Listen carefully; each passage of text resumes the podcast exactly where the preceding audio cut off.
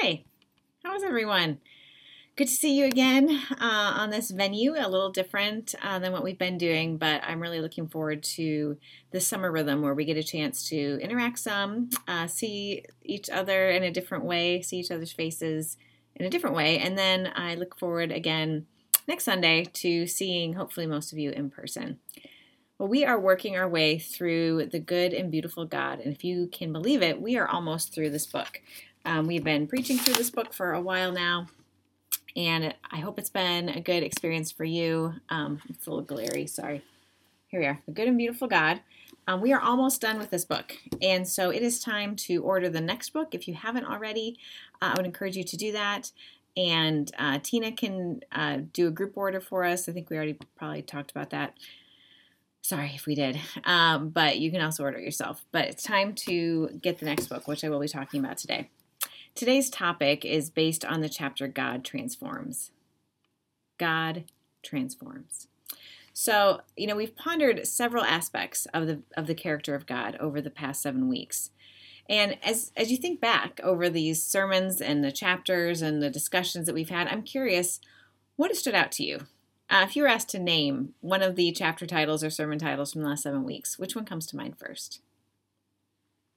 Pause and think about that. Does God bring anything to mind? Maybe that's something you want to jot down. Um, I'd love to hear your thoughts on that when we have a time to transition to discussion. And so, um, yeah, which which which aspect of God has caught your attention uh, in a in the most significant way? So the next book um, that we are going to be doing, I'm hopefully not getting too much of a glare here, is The Good and Beautiful Life, and this is the the next books in the series, and it is actually all about. Oh, I'm still getting glare. Oh, that's better. Uh, the Good and Beautiful Life is about putting on the character of Christ, which should sound familiar based on the scripture that was read this morning, right? This whole book, this whole book, 12 chapters, is all elaborating on what it means to be in Christ, what our lives should look like in Christ, um, what it means to put on the character of of Christ and to be transformed. And so, you know, this morning, uh, I'm just going to really hit some highlights about what does it mean that God transforms, and we are going to dig much deeper into that very soon. Um, the, the progression of these books, I want to make sure you understood that and, and why we're going over this uh, together as a church is that, you know, first we need to have a right vision of who God is, right? Uh, and that is so important. Sometimes it's easy just to jump to the next step, which is just wanting to see transformation in our lives, right? Of course, that's what we want. Of course, that's what we're looking for. Um, but it's really important first that we understand who God is, and then we can understand more what He wants to do in our lives. So today, as we think about God transforms, um, you know, there are so many beautiful metaphors for transformation. I'm curious, um, when you think of transformation, what metaphor comes to mind? Maybe it's uh, a caterpillar. Uh, maybe it's an acorn. Uh, maybe when you think of transformation, you think of the, the 1980s uh, toys that turn from a robot to a car. Uh, I don't know what transformation uh, brings into your mind, but there are a lot of great metaphors, a lot of great things that we can think about. And transformation is truly a beautiful thing. What I want to talk about today is that not only uh, emphasizing the word transforms and God transforms, but that it is God who transforms. God transforms. The transformation in our lives is something that that we that we seek, the, the transformation we seek and that we hope for in the Christian life is something that only happens in the power of God, right? Transformation in the Christian life is only possible by the power of God. We are called to participate with God in the transformational work He wants to do in our lives, but the transformation of the Christian life is beyond the scope of self help mantras or self improvement seminars. It is God who transforms, and God longs to transform his followers from the inside out. Now, if you were listening to today's um, passage in Colossians, um, there's some great stuff in there. Um, maybe some of was familiar. Um, sometimes it can get easy to get stuck on the list of things, the do's and don'ts, right? The the things that you're to put off and the things you're to put on, and uh, to no longer do these things, but instead to do these things. So these are important lists, uh, and, but they are not meant to be exhaustive by any means, and they're not even new. the The moral code that's here is not new to particularly Jewish believers, um, but what's new to those who are now in Christ, uh, those who are now followers of Jesus, is the possibility of competency. In Christ, believers with a transformed heart and life by the power of the Holy Spirit can actually have the power to live out the moral code they were they were helpless to follow before that. The passage uh, from the letter to the Colossians uh, that we read today, beautifully and poetically describes some of the mystical realities that we are to live into. Paul is suggesting here, um, if you look at this passage, that believers are now made capable by God's grace to do God's will. He realizes that, you know, to know the codes of right conduct, which at least as Jewish listeners would have known, without having the moral capacity to act on them, gets us nowhere. These moral admonitions are not new. Jewish people had the law, right? They knew what the moral code should be. But knowing right codes of conduct without having the moral capacity to act on them, like I said, gets us nowhere. Or worse, right? You know, being unable to live up to the moral standards we have uh, often means that we're tempted to work to create a false image of ourselves to present to the world that maybe appears uh, that we are living in the right way, but we become hypocrites, uh, doing work on the surface that hasn't been done on the inside, projecting a false image of ourselves that doesn't match up with who we truly are. The work of grace is inside out. The work of grace that God wants to do in our lives is an inside out kind of work. God wants it to be so that private matters of the heart are are fleshed out in public action uh, of the body, but that they start out on the inside, right? Paul's message here isn't just, you know, stop doing bad things and do good things instead, but rather it's become the kind of person who naturally acts with moral integrity, right? Let your life be a sign of your new identity in Christ. Do you like a good makeover show? These are very popular these days. I remember back in the old days when I would uh, watch maybe the, a morning show or afternoon television with my mom, and you know maybe around Mother's Day they would grab some women from the crowd and take them away, whisk them away somewhere, right? And they would show us the before picture of these women, and they would come out with new hair, new makeup, new clothes. Uh, they're the same people. Nothing had changed, right? Like they they hadn't done anything to change uh, except for the outside and a transformation occurred, right? Well, maybe that's what you think of when you see in this passage talking about um, transformation and a makeover. There's even clothes are even mentioned, right? In verse 12, Paul says to clothe yourselves, uh, right? Clothe yourselves with these good things. But unlike the makeover analogy I just talked about, where where things all happen on the surface and nothing inside has changed, the the kind of clothing ourselves that Paul wants us to do here is a clothing ourselves with with clothing that is congruous with who we are on the inside. Uh, have you have you ever worn a uniform for a job? Maybe something as simple as the the traditional uh, red shirt and khakis of for a Target employee, or uh, maybe you served in the military, or like Phil Vitale um, served uh, as the U.S. in the U.S. Postal Service, right? Now that as I started uh, recording this, uh, the our, our, postal worker actually walked by this window, uh, which is kind of funny.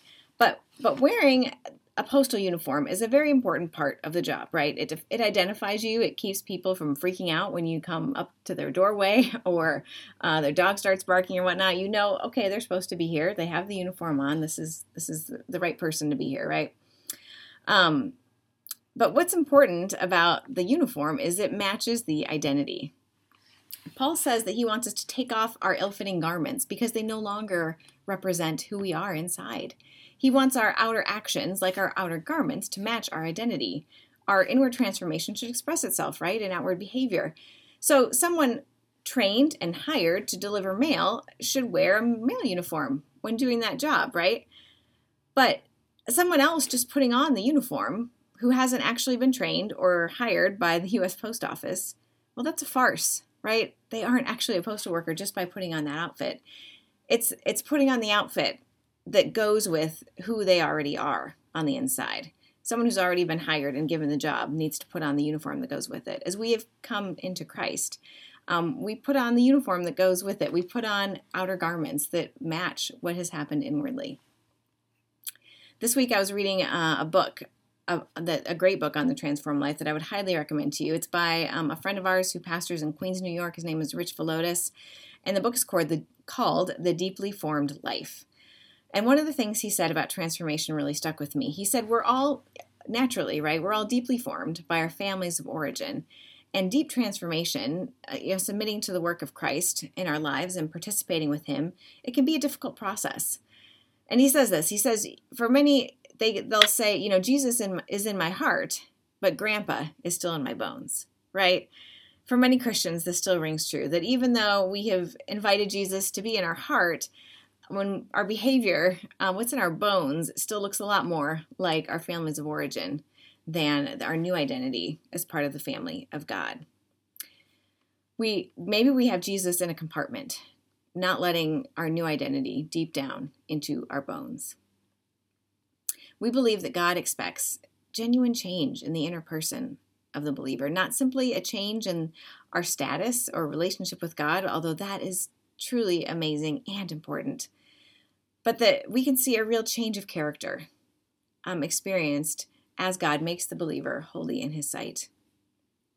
In one of the commentaries I read this week, it said this it said, When someone restores an old car, it's not enough to simply paint over the rust, right? The rust must be removed and the rusted parts replaced before the car is painted if you really want to restore an old car, right?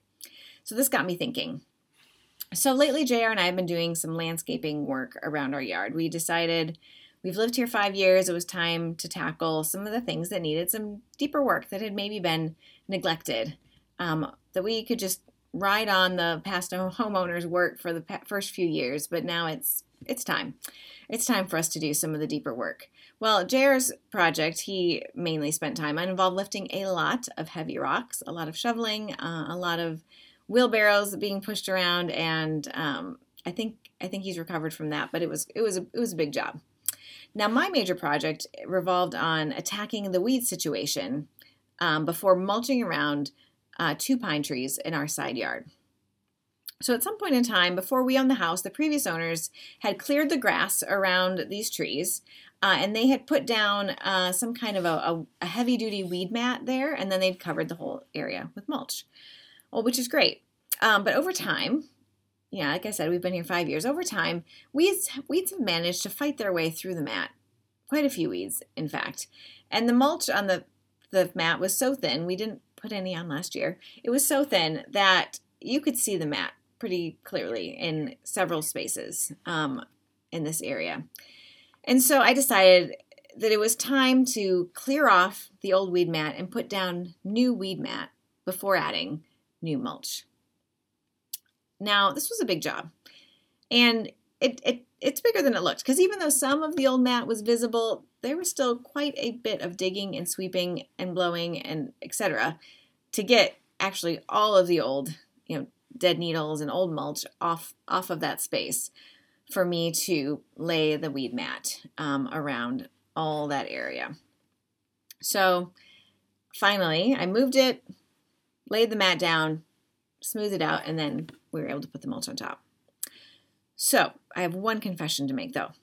We I didn't know exactly how much to buy, and I got a I think a 50 yard I think uh, 50 yard roll, and it co- it covered almost all of the area that I wanted to cover. Right there's just a one small section. I'd say it's about one foot by maybe three feet that is not covered with weed mat. I ran out, and I was kind of too tired and too cheap to go back to the store and get you know buy another whole 50 50 yard roll just to cover this one little spot. I was tired and I didn't want to spend the t- money and the time, and I just decided I'm going to put the mulch down anyway. And all's well on the outside. No one would know any differently, but I know differently. And every time, I can see it out my window right now, every time I look out the window, I know that spot's vulnerable, right? I know I'm going to have to pay special attention to that spot because weeds are susceptible to grow there. I didn't put the weed mat down, and there's a spot that is going to be likely to have some weeds poking through. So, so here's the metaphor, right, for the Christian life. If you want to let Jesus bring real and transfer, real and lasting transformation, you invite Jesus to do a deep work of healing and transformation in you. And if you don't do the inner work, you're stuck with the never ending outer work of keeping up appearances, right? Pulling weeds, pulling weeds, pulling weeds. I'm going to have to keep weeding that spot because I didn't do the deeper work everywhere, right? Uh, now, I'm thankful that most of that most of that area I won't have to do the the work of weeding because I did the the deeper work. Um, but there's a spot that's still vulnerable.